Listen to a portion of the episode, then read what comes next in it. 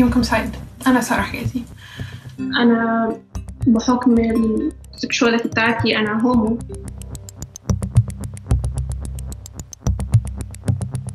حجازي خلعت الحجاب في عام 2016 وأعلنت أنها مثلية الجنس وناشطة شيوعية. وإزاي حصل ده على أرض مصر؟ إن علم المثليين يرتفع على أرض مصر الطاهرة. شكل خبر انتحار الناشطة المصرية المدافعة عن حقوق المثليين سارة حجازي صدمة رفع المثليين. يا الله. ساره حجازي ماتت مرتين. حديث مواقع التواصل الاجتماعي بعد انتحارها ما بين متعاطف معها ومنتقد لمثليتها. إلى أي مدى جدد انتحارها الجدل حول الحريات في مصر والعالم العربي؟ يومكم سعيد أنا سارة حياتي من التمرد على المجتمع إلى نهاية مأساوية تحت الأضواء.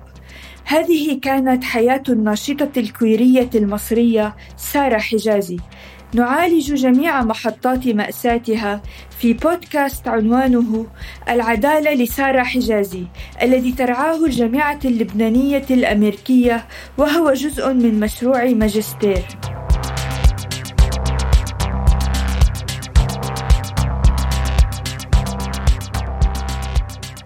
جرأة تمرد شغف ونهاية مأساوية.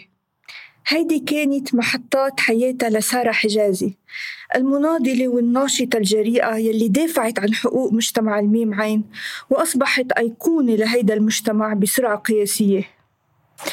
وهلأ مقابلة حصرية جدا مع شخصية مميزة واكبت قضايا سارة بكل ما فيها من نضال للحرية حب كره انتقام ورفض للمجتمع ومن المجتمع. ضيفنا اليوم هو المحامي المصري اللامع مصطفى فؤاد يلي تقبل سارة بكل تنوعها كإنسانة أولا وموكلة ثانيا. أستاذ مصطفى أهلا وسهلا فيك. أهلا وسهلا. أستاذ مصطفى إذا ممكن تعطينا نبذة عن سيرتك المهنية كمحامي وكإنسان أكيد. أنا محامي مصري أه، بحب أقول إن أنا محامي مصري سابقا يعني لأن من بعد خروجي من مصر أنا لا أمارس المحاماة بشكل فعلي يعني لا أفضل عن المحاكم. أه، بدأت نشاط حقوق الإنسان والدفاع عن حقوق الإنسان في 2010 أه، وقت انضمامي لحركه شباب 6 إبريل وبعدها اشتغلت في عدد من من منظمات المجتمع المدني في مصر وعلى مدار 11 سنة إلى الآن آه، يعني كان في عدة آه، شغلت عدة مناصب في في منظمات المجتمع المدني في مصر ثم خارج مصر. وحضرتك تعرضت للعديد من المضايقات الأمنية بسبب نشاطك الحقوقي في مصر. مظبوط. آه، فترة آه، من بعد 2013 في مصر كانت يعني التضييق الأمني زاد كتير جدا على الناشطين والناشطات والمدافعين والمدافعات عن حقوق الإنسان في مصر. آه، كمان كان كل ما كل شخص بيقول كلمة أو بتقول كلمة ممكن تكون مناهضة للنظام الحاكم في مصر أو النظام السياسي كان بيتم تهديدهم وترهيبهم. أنا في فترة 2016 و2017 اشتغلت كمحامي على عدد من القضايا اللي كانت في شكل مباشر أمام في مواجهة الدولة زي زي قضية عالم عالم قوس قزح والدفاع عن سارة حجازي الله يرحمها وأحمد علاء. آه، دي آه، ده كان كان شيء مزعج جدا بالنسبة للدولة إن إحنا كمان مش بس كنا بنشتغل عليه بشكل دفاع قانوني كمان بنشتغل مناصرة على الصعيد الآخر. آه، في الناحية الثانية كنت في مركز هليوبلس اللي أنا كنت مؤسسه هليوبلس للتنمية السياسية وأبحاث حقوق الإنسان. كنا بنشتغل على خطاب الكراهية والتمييز وفي الوقت ده اشتغلنا كمان على التجنيد الإجباري فأصبح التضييق الأمني كبير جدا آه، فاضطريت للخروج من مصر. بما أنه ضويت شوي على بعض التحديات يلي واجهتها كناشط حقوقي كمحامي فيك تتوسع أكثر على بعض التحديات يلي واجهتها بالمجتمع كحليف لمجتمع الميم عين؟ على الصعيد المجتمعي الصعيد المجتمعي يعني في عدد من التحديات كتير كتير. بس أكبرها في ستيجما أو في وصمة حوالين آه، آه، فكرة إن ال- آه، الشخص يكون منتمي لمجتمع الميم عين فلما إحنا نقول إحنا متضامنين مع مجتمع الميم عين فطبعا هذه الوصمة بتطولنا في الدفاع عن مجتمع الميم عين الوصمة هتطولنا أكتر بكتير خصوصا يعني في مصر آه، حتى أكتر من لبنان. في مصر مجتمع يسمى يعني مجتمع محافظ أو في بعض الأوقات متشدد دينيا فبيشوف إن الشخص يكون منتمي لمجتمع الميم عين أو مدافع عن مجتمع الميم عين أو حليف لمجتمع الميم عين هي لازم وفقا لبعض الأحاديث أو ما يعرف إن هو يرمى من على شاهق يعني وده شيء آه، إحنا في 2022 حاليا. فالمفروض إن الدولة هي اللي تكون بتقف أمام هذا هذه خطابات الكراهية. ولكن في الحقيقة إن في مصر إن الدولة هي بترعى خطابات الكراهية اللي من هذا النوع. وهي اللي بترسخ للتفكير اللي بالشكل ده عن طريق مؤسساتها الإعلامية مؤسسات مؤسساتها الدينية حتى الخطابات الرسمية للدولة كمان. أوكي بس بس بدي ضوي على شيء إنه أنت قلت أو يمكن ما ذكرت إنه بعد المضايقات يلي تعرضت لها هي تعرضت لها الاعتداء على منزلك الاعتقال عدة مرات ومن هذا النوع يعني. فلذلك اخترت المغادرة والمنفى. كان بالنسبة لي المنفى هو الخيار الأسلم الأصعب ولكنه الأسلم. إن بعد بعد التضييق على عملي واقتحام مكتبي يعني كان عندي مكتبي الخاص كمحامي. آه، بعد اقتحام مكتبي عدة, عدة مرات من قبل قوات الأمن الوطني وقوات اسم شرطة النزهة. آه، وبعد مداهمة بيت أهلي أكتر من مرة وتدمير محتويات غرفتي تماما. وبعد ما أنا توقفت في أكتر من حاجز آه، على على الطرق في مصر وتم استدعائي للأمن الوطني اللي هو زي هنا مثلا في لبنان زي زي جهاز المخابرات. وإمتى تعرفت على سارة؟ تعرفت على سارة في 2014 في أواخر 2013 اوائل 2014 سارة حتى هي نفسها ما كانتش عارفة إن هي ليزبيان ما كانتش عارفة إن هي مثليه تعرفت عليها في سياقات يعني ثقافية إحنا كنا بنتبادل الكتب وبنقعد نتناقش في الكتب ونتناقش في السياسة. كانت آه، هي بتحكي لي عن تفاصيل حياتها يعني. كنا خلاص بقينا أصدقاء مقربين لفترة. بتحكي لي عن تفاصيل حياتها وإن هي يعني مثلية. عن... لا لسه ما وصلتش مرحلة مثلية. كان إن هي عندها كراش على حد. فبتقعد تحكي لي بس تقول لي أنا حاسة إن في شيء غلط. يعني أنا منجذبة فكريا للشخص. بس في نفس الوقت ما فيش إنجذاب حسي. فإذا سارة ما كانت بس موكلتك كانت صديقتك اولا؟ أكيد. آه وبعدين صارت موكلتك. م. كيف كانت شخصيتها؟ شخصيتها كانت آه هيك سارة أطيب إنسان ممكن حد يقابله في حياته. يعني أنا دايما بقول اللي كانوا بيشتموا سارة. أنا بتمنى إن يكون في حياتكم حد يكون ربع سارة لأن هتعرفوا إحنا قد إيه آه، حاسين بالفقدان وحاسين إن اللي حصل ده أمر جلل يعني. آه، كانت straight آه، في حياتها إن هو الشخص اللي بتحبه هتكون بتحبه الشخص اللي حاسة إن هو ممكن يكون يعني مش مش حاسة ناحيته بمشاعر إيجابية فهتبعد عنه تماما. يعني. آه كانت آه، مثقفة إلى أبعد الحدود كانت يعني بتقرأ الكتاب الكتاب مثلا 500 صفحة بتقراه في يومين ثلاثة وتقعد تتناقش مع الناس فيه. سارة لما عد لما بدأت تقرأ في في الايديولوجيا أو بدأت تشوف إن هي أقرب إلى اليسار فراحت على طول اشتركت انضمت لحزب يساري وبقت مناضلة يسارية. لما عرفت ميولها الجنسية وخلاص استقرت على كونها مثلية الجنس أصبحت مناضلة. ورمز لقضايا مجتمع ميم عين لأن هي ما كانتش بتخاف أو كانت بتخاف ولكن كانت شايفة إن القضايا هي بالنسبة لها أهم إن هي شخص من ضمن قضية والقضية أهم من الشخص. طول الوقت كانت بتقول إن هي ممكن تكون الشمعة اللي بتحترق من أجل الآخرين. يعني للأسف للأسف قد كان. لكن فينا نقول يلي خليك تتولى قضية سارة هو التعاطف يلي ولد عندك مع مجتمع الميم عين. ده أحد الأسباب. أحد الأسباب إن أنا طبعا يعني أنا كنت شغال على قضايا مجتمع الميم عين حتى من قبل قضية سارة آه، كمحامي من يعني. من آه، من نهاية 2016 وبداية 2017 كنت بتولى قضايا آه، كثيرة يعني. قضايا شو مثلا؟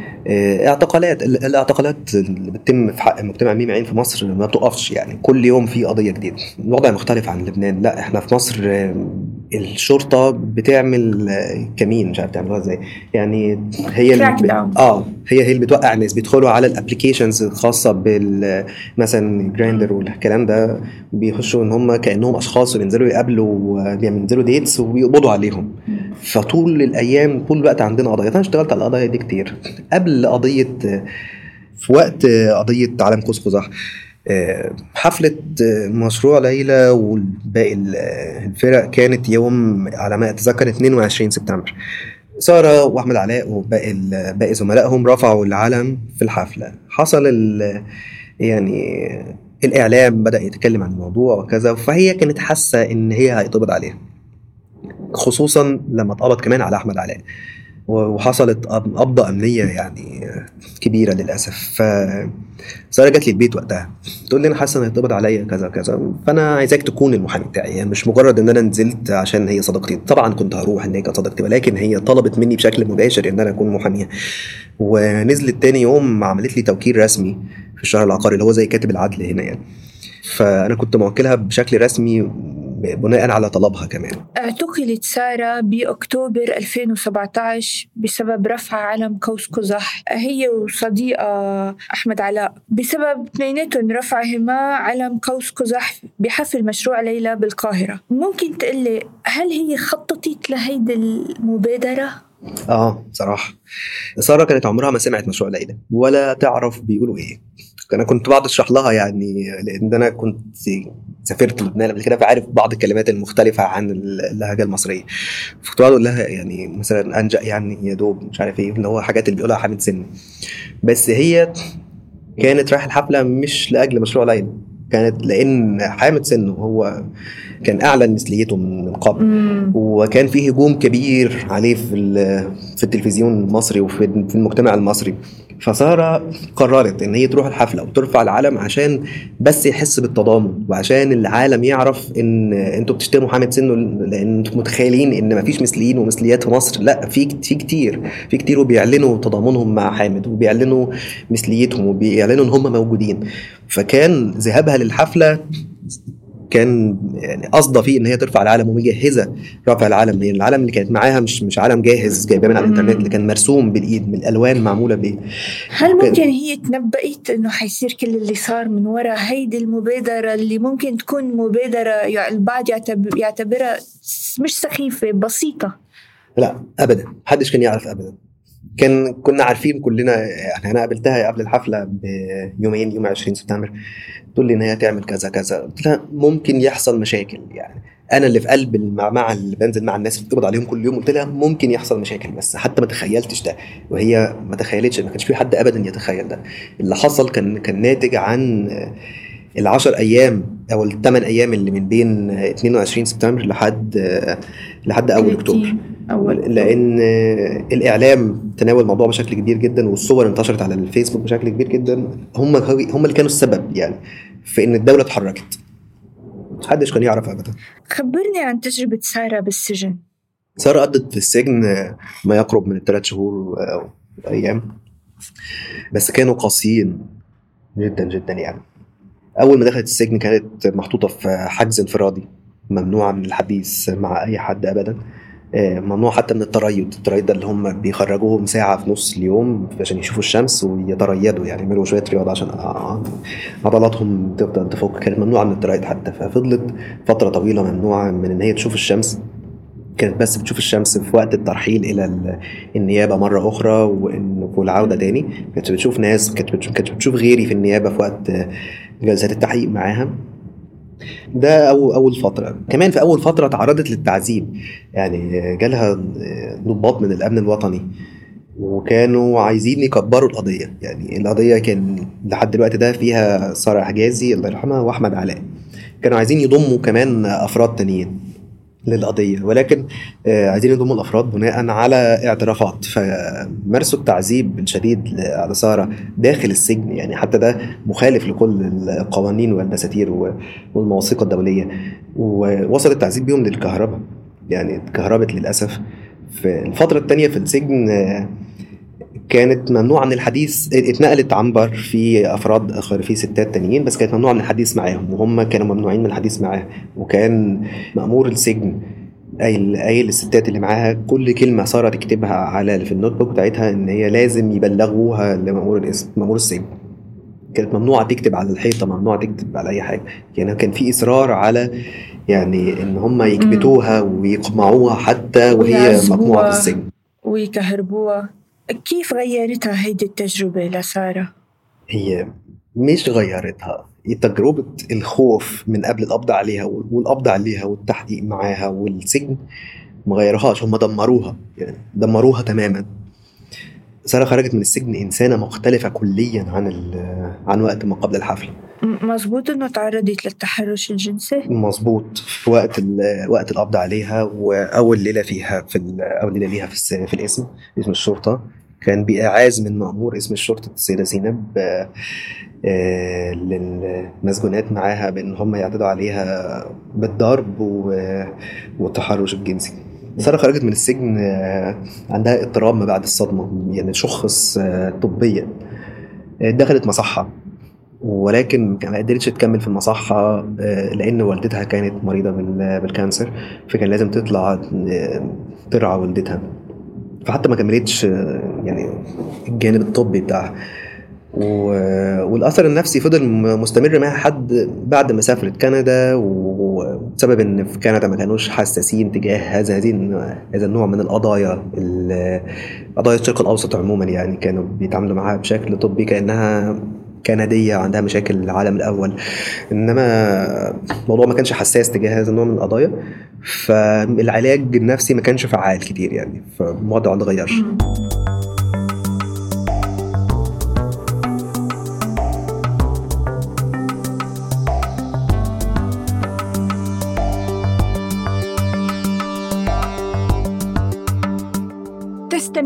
الآن إلى بودكاست العدالة لسارة حجازي الذي هو من إنتاج ميساء العجان تلميذة ماجستير في الجامعة اللبنانية الأمريكية وهو جزء من مشروع تخرج. ها قد ناقشنا مراحل حياة الناشطة سارة حجازي في الجزء الأول من البودكاست. تابعونا في الجزء الثاني حيث سنناقش كيف تعامل الإعلام المصري مع سارة حجازي في الحياة والموت.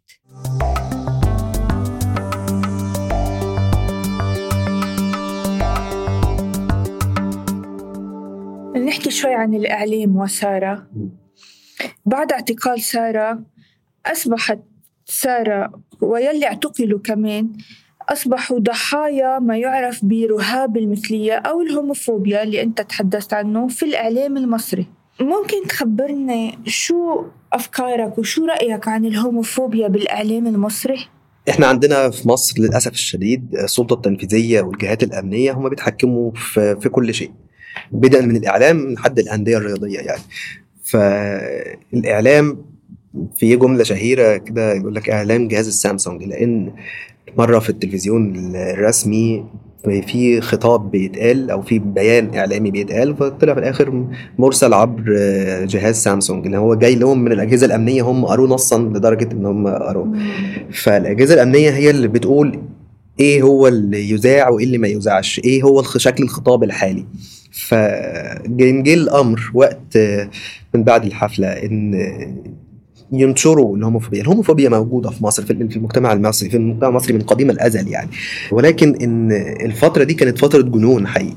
إن هي مش بس كانت هوموفوبيا كانت في تحريض بالتحريض على العنف في تحريض على القتل في نشر صور شخصية في تحريض على الأهل. إن اللي يشوف أهل فلان يقول يشوف أهل فلانة في ال- في الشارع ممكن يضربهم لأن هم ما ما ربوش عيالهم. كان الوضع جنوني. وشارك في ده يعني إعلاميين رموز في في المنطقة العربية كلها. يعني للأسف منهم عمرو أديب اللي هو بيعتبر رائد في مجال الإعلام في مصر الانيس الحديدي وغيرهم يعني يوسف الحسيني أحمد موسى. في القنوات الرسمية وحتى القنوات ال- المملوكة لمستثمرين ورجال أعمال. ولكن زي ما بنقول إن حتى القنوات المملوكة لمستثمرين ورجال أعمال هي بشكل مباشر هلا جايين. بالحديث على على ملكية القنوات وملكية النوافذ الإعلامية. بس الهوموفوبيا ممكن تقلي شو نسبة الصحفي اللي كانت مع سارة؟ يلي غطت آه، اعتقال سارة اللي كانت معها أو نسبة الصحف يلي كانت ضد سارة. عم نحكي هون بمرحلة الاعتقال. يعني هو نسبيا فتكون بنسبه 95% ل 5% يعني في خلينا نقسم الصحف والمنصات الإعلامية لجزئين. في مستقلة وفي آه، غير مستقلة. المستقله اللي إحنا بنسميها مستقلة الرأي يعني آه، زي مدى مصر وإيجيبشن ستريتس والمنصة.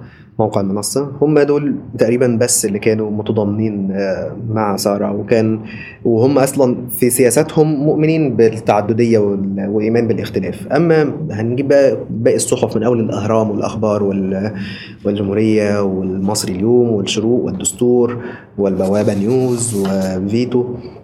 كل دول كان كانوا ضد سارة تماما. كانوا ماشيين بال- بالرأي السائد ال- أو زي ما بنقول ال- الأمر اللي كان جاي لهم هم كانوا كانوا بينشروا الأمر من جهاز من جهاز الأمني. الأمني. مم. شو كان تأثير هيدي الهوموفوبيا بالإعلام على سارة وعلى مجتمع الميم عين بمصر وبالعالم العربي؟ الوضع كان كارثي ولا زال كارثي بالمناسبة. في عدد كبير من من الأفراد المجتمع الميمعين طبعا بيخافوا إن هم يعلنوا عن عن مثليتهم. وفي حتى أفراد بينكروا أمام نفسهم إن هم مثليين ومثليات. وفي منهم اللي وصل بيه الخوف إنه يروح لدكاترة نفسيين هم عارفين إن هو مش مرض نفسي ولكن بيروحوا لدكاترة نفسيين لأن سمعوا عن علاجات بالكهرباء فممكن بيأذوا صحتهم وبيأذوا مخهم. يعني الج- الجلسات الكهرباء دي بتوصل للمخ بشكل مباشر. لدرجة ده كله من من خوفهم إن بس يتقال عليهم مثليين. ده يعني هم ال- الهوموفوبيا وصلت حواليهم لدرجه إن هم خايفين يعلنوا خايفين يكشفوا قدام نفسهم. زاد الخوف إنه حدا يعلن. بالظبط لأنه نحن بنتأثر بالإعلان طبعا. بالتي في بالمنافذ الإعلامية بال online websites آه، بما أنه نحن بلبنان هلأ هل بتشوف في homophobia بالإعلام اللبناني؟ آه طبعا في homophobia في الإعلام اللبناني. ولكن مش مش طبعا مش زي بعض يعني مش مش هنقارنها بمصر ولكن موجودة يعني. في LBC كانت كده آه، بتقول خطابات يعني بترسخ ال homophobia وقت الحفله كانت مزمع قيامها في مسرح جبيل على حد ما أتذكر حفلة مشروع ليلى كمان. بلبنان آه. يلي منعوها منعوها من تقريبا من ثلاث سنين أو منعوها أربع سنين منعوها رجال ال- الخوري الخوري مظبوط مظبوط ولكن الإعلام وقتها تناول الموضوع برضه برضه هنا هن- هنفصل الإعلام لشقين في شق مستقل زي آه، مستقل في الرأي زي آه، موقع درج وموقع رصيف 22 وبعض المواقع هلا. هلا في- واصلين ولكن في آه. هنا بقى أنا مش عارف هو تابع للدولة ولا ولا مملوك لمستثمرين ورجال أعمال ولكن كان في القنوات الاعلاميه اللي بتوصل بقى بشكل مباشر لكل مش كل الناس بتتفرج مش كل الناس بتفتح موقع درج ولكن كل الناس بتفتح LBC كل الناس بتفتح آه، المستقبل وقت ما كانت موجوده المستقبل. ف قنوات رئيسية. مم. آه. فهنا دول كانوا بيرسخوا لل homophobia أنا شفت بعيني لحد وقت قريب خالص لحد في احتفالات رأس السنة اللي فاتت آه، كان في حديث في إحدى القنوات على ما أتذكر الجديد إن هو خلينا دول شكلهم مثليين نبعد عنهم بيتريقوا على شكل المثليين لحد لحد إلى الآن يعني. ده موجود. وفي برامج كمان بتستضيفهم مثل في عنا نيشان مثلا. بيستضيف كتير من المثليين بس بيصورهم بطريقة كاريكاتير يعني. خلي الناس تكرههم في الآخر خلي الناس ترسخ نفس الصورة. إيه. إذا نحن بالمحور الثاني لنكمل حديثنا عن الإعلام. غالبا ما بيتأثر الإعلام بالعالم العربي بالنظام الأبوي والنظام الرأسمالي وبيتبع الصحفيين والمحتوى الصحافي بلبنان وبمصر بيلحق أجندة الممولين السياسيين يلي هن مش دايما مؤيدين لمجتمع الميم عين فيك تقلي شو أفكارك؟ أول شيء خلينا نحكي عن التمويل بمصر. تمويل ال- الصحف والمنصات الإعلامية والقنوات في مصر. كل شيء. أو عن طريق رجال أعمال تابعين للدولة. أو رجال أعمال مستثمرين مع الدولة. أو إن الدولة مؤسسة شركات خاصة آه، شركات إعلامية زي الشركة المتحدة والشركة المصرية. تتحكم في الصحف وال- والقنوات الإعلامية. آه الشركة المتحدة United Media Services مظبوط. هيدي اليوم السابع تابع لها هلا جايين وبعض وبعض القنوات كمان. وهم اللي بينتجوا المسلسلات وهم اللي بينتجوا الأفلام يعني متحكمين آه. في صناعة ال- يعني كل السينما والتلفزيون بشكل كامل. فهم حتى لو مش عن طريق الشركة المتحدة أو عن طريق الشركة المصرية فبيكون عن طريق رجل أعمال يعني مستثمر معاهم بشكل أو بآخر أو بيكسب رضاهم وهم بيتحكموا في فيما يقال في القنوات الإعلامية. فالتمويل للقنوات المصرية وال- والصحف يا إما تمويل مخابراتي من طريق المخابرات المصرية أو الشركات التابعة للمخابرات المصرية أو الشركات التابعة للناس اللي شغالين معاهم. نحن عملنا دراسة عن كيف الإعلام غطى موت سارة. وانتحار سارة مثل الكلمة اللي كتير استعملوها آه، ناس وتبين مع عنا بعد البحث والتدقيق إنه مثلا في صحف أساس رئيسية مثل الأهرام مم... الأهرام علنا ممولة من قبل الدولة المصرية. البوابة يلي رئيس تحريرها هو نائب سابق وعضو نقابة الصحفيين. المصريين. هو النائب عبد الرحيم علي. اليوم السابع تملكها United Media Services وهي تابعة للدولة. تبع لجهاز المخابرات في المخابرات العامة بشكل مباشر. تبع جهاز المخابرات. هيدي اليوم السابع. المصري اليوم يملكها رجل أعمال مصري صلاح دياب يلي ورث المصلحة أبا عن جد حيث جده كان توفيق دياب أهم الناشرين بعصر مصر الذهبي بالثلاثينات والأربعينات. في السلطة تصدر عن شركة Black Horses في مصر. وفي بعد وبعد وبعد هول كلهم مرتبطين بالدولة. صحيح يعني آه خلينا نتكلم عن مثلا الصحف اللي بتقرأ يعني بتقرأ فعلا من المواطنين زي الاهرام والأخبار والجمهورية. هم صحف حكومية تماما يعني تابعين ل- للدولة بشكل مباشر. مثلا في صحف آه، المفروض إن هي تكون مستقلة زي الشروق والمصري اليوم. المصري اليوم تحديدا كان إلى وقت قريب عندها رأي مستقل إلى حد ما. ولكن آه، ده ما عجبش الدولة. ما عجبش الدولة في آخر ثلاث سنين تحديدا. كانوا بيحاولوا إن هم يقولوا يعني خطاب ما يزعجش الدولة بس في نفس الوقت يقولوا الحقيقة. ده ما جاش على هوا الدولة فقبضوا على صلاح دياب نفسه يعني ولبسوا له قضية لفقوا له قضية فطلع من السجن آه، طلع من الحبس فحاول إن هو يوافق شوية بين الحقيقة وبين رأي الدولة فقبضوا عليه تاني. في الآخر سحبوا منه ملكية ملكية المصري اليوم. يعني دلوقتي حال- حاليا المصري اليوم مش بتاعت صلاح دياب للأسف. خدوها يعني راحت دلوقتي للدولة تاني هي كمان. متحكمة في أحد أذرعها يعني. تحكم الدولة في في الإعلام آه، في مصر يعني يدرس في كتب الديكتاتوريه في التاريخ يعني. أما وسائل الإعلام المستقلة كل هول اللي, نحن قلنا عنهم اللي حكينا عنهم هلأ هول ممولين من قبل جهة قريبة من الدولة أو من الدولة دايركتلي من الدولة. وهذا الشيء بيأثر على المحتوى الصحافي اللي بينتجوه.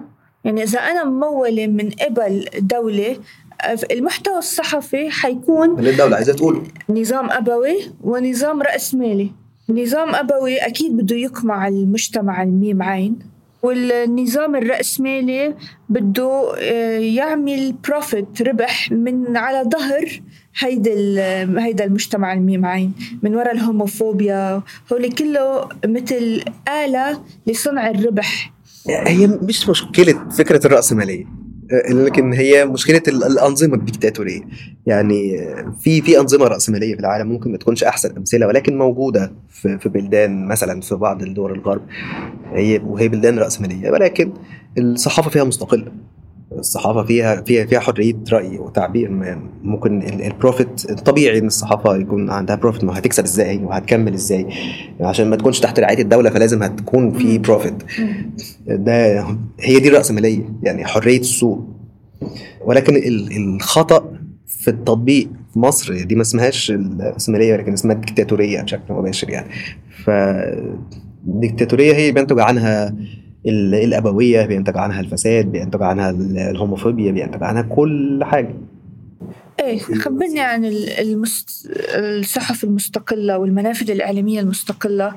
عنا درج وعنا رصيف 22 وبمصر عنا قلت لي Egyptian Streets ومدى مصر. مدى مصر وموقع والمنصة المنصة. موقع المنصة. آه، هو في الحقيقة إن الموقع المنصة ومدى مصر ودرج ورصيف 22 هم هم تابعين لبعض بشكل أو بآخر. يعني هم اتدربوا مع بعض هم بيتم تدريب كوادرهم الحالية مع بعض و- وبيحطوا سياساتهم الإعلامية مع بعض وحتى السياسات الداخلية سياسات معاهدة التحرش سياسات آه، ال- العامه الخطاب الإعلامي إزاي يحددوه ف نقدر نقدر نقول إن هم انظف ما موجود على الساحة حاليا في في المنطقة كلها يعني في منطقة الشرق الأوسط كله حاليا. مش بس مش بس مصر ولبنان. طبعا هنضيف عليهم موقع الجمهورية هو كمان معاهم في هذا التحالف آه، الجمهوريه السوري. سوري؟ آه في موقع سوري اسمه موقع الجمهوريه مش موقع مش مش سوري من داخل سوريا. موقع سوري من المعارضة السورية. فهم آه، مستقلين في الرأي بشكل حقيقي وبيقدروا يكتبوا ويعبروا عن عن قضاياهم لأن هم كمان يعني في ميزة في المواقع دي إن هم بيختاروا الصحفيين بناء كمان على أجندة حقوقية. يعني أنا أنا أنا عاص- عاصرت ده إن أنا شفت إزاي بيختاروا الصحفيين بيعملوا مش مش بس اختبارات صحفية لأ كمان بيعملوا اختبارات في حقوق الإنسان. يعني هل الشخص ده أو الشخصية دي متوافقين مع سياساتهم الحقوقية ولا لأ؟ لو طلع إن لأ مش مكانهم. يعني لو طلع إن آه متوافقين متقبلين الآخر متقبلين في شايفين أولوية ملف المرأة شايفين أولوية ملف ال جي بي تي كيو فتمام هنا يشتغلوا معاهم. غيرهم لأ. فإذا إذا الوسائل الإعلام المستقلة هي متعاطفة مع مجتمع الميم عين. صحيح. طب هل يعني إنه لازم دايما نعتمد على وسائل الإعلام البديلة أو المستقلة لنأمن تغطية متعاطفة مع مجتمع الميم عين؟ لا هو للأسف مش بتظبط بس في بعض الأوقات يعني هقول لك إحنا في في مصر من بعد بعد 2017 في شغل ال advocacy اللي إحنا بنعمله شغل المناصره كان بن بنطلع توصيات طول الوقت من المراكز الحقوقية إن إحنا إن الدولة لازم تغير سياساتها في كذا ونبعتها للدولة بنراسلها للدولة بنراسلها لاصحاب الشأن اللي يقدروا يأثروا على الدولة المصرية في بعض الملفات. آه، رحنا بيها ال UPR المراجعة الدورية الشاملة في الأمم المتحدة. آه، عشان تطلب من مصر تغيير سياساتها. الحاجة الأخيرة إحنا كنا بنطالب الإعلام.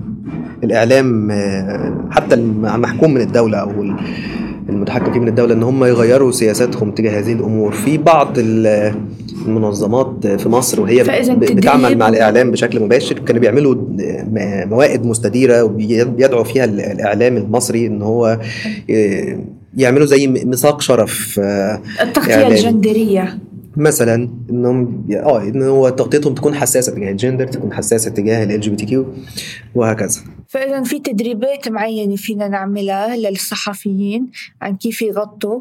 وده بيكون دور آه، المدافعين والمدافعات عن ال- القضية لأن هم من الاعلام من مش من نفسه هي هيعمل ده ولكن من دورنا إن إحنا نقول لهم إن ضروري إن تبدأوا في التدريبات ضروري تبنوا قدرات اللي بيشتغلوا في مجال الإعلام إن هم يكونوا عندهم أجندة حقوقية حقوقية ماشيين على حقوق الإنسان. كانت سارة آه، نرجع لسارة ناشطة بارزة بمجتمع الميم عين شاركت باحتجاجات وحملات مختلفة ومبادرات وكانت إلى حد ما معروفة بهذا المجتمع. كيف تعتقد أنه سارة أرادت أن يصورها الإعلام؟ أو أي نوع من التغطية أرادت أنه يغطيها الإعلام؟ وفي الحقيقة سارة ما أرادتش ابدا إن هي ت- يتم تغطيتها من الإعلام الإعلام. سارة كانت بتخاف من الإعلام. لأن هي كانت شايفة دايما الإعلام بيفترس الناس وقد كان. يعني في الحقيقة قد كان الإعلام افترسها هي بس حياتها كانت صاخبة جدا. يعني وقت ال هيك علنا آه يعني وقت وقت ما زي ما بقول لك إن آه، عرفت إن هي أقرب إلى اليسار فبقت مناضلة يسارية وأعلنت ده بشكل كبير وكانت بتشارك بنقاشات طول الوقت. فكان الإعلام بيكتب آه، عن المناضلة الجديدة اللي طالعة المناضلة اليسارية. وقت ما كانت بتدافع عن مجتمع الميم عين في مصر كانت آه، بتعلن عن ده بشكل كبير جدا. وقت بعد ما سافرت كمان وحتى بعد بعد وفاتها الإعلام آه، افترسها. بس هي ما كان ما كانتش عايزة ابدا إن هي تكون جزء من آه، تكون هي المادة الإعلامية ما كانتش ابدا بتحلم بده. طيب هو ولكن كان وصار في تغطية. يعني هي الإعلام حيغطيها حيغطيها. كيف أقولك إذا عندها خيار؟ شو كانت أولك هي بتختار؟ ولا هي إنه بتختار لا تغطية؟ لو كان عندها الخيار إن إن يتم تغطيتها اعلاميا وهي تختار إيه اللي يحصل بالظبط كانت آه، هتختار التغطية الإعلامية اللي عملوها ال- المنصات البديلة أو الصحف البديلة أو المنصات المستقلة لأن هي كانت مش بس بيحكوا عن قصة سارة ولكن كانوا بيحكوا عن القمع اللي بيتعرض له المجتمع الميم عين في المنطقة العربية كلها. فهي كانت هتستخدم الإعلام كجزء من رسالتها في في نشر أجندتها الحقوقية. استخدموا لفعل منيح يعني. بالظبط آه يعني اجندتها اللي الحقيقة الأول كانت مؤمنة بيه إيمانها الراسخ بأهمية التقبل الآخر وإيمان بالاختلاف وغيره. أخيرا ننهي جلستنا بسؤال أخير. هل أنت مستعد تدافع عن موكل تاني مثل سارة؟ طول الوقت. طول الوقت أنا أنا مستعد إن أنا يعني أبذل حياتي في مقابل ال- ال- القضية. والقضية بالنسبة لي هي قضية حقوق الإنسان. قضية حقوق الإنسان من شرقها لغربها من من أقصى ما أنا مختلف معه ولكن تعرض للظلم لحد ما هو متقارب مني تماما. أستاذ مصطفى فؤاد شكرا لك.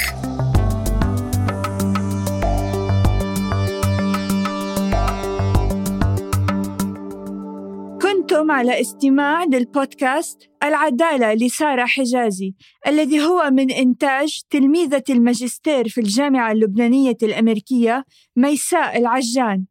تناول البودكاست محطات حياة سارة حجازي وكيفية تناول الإعلام لها. نشكركم على حسن الاستماع.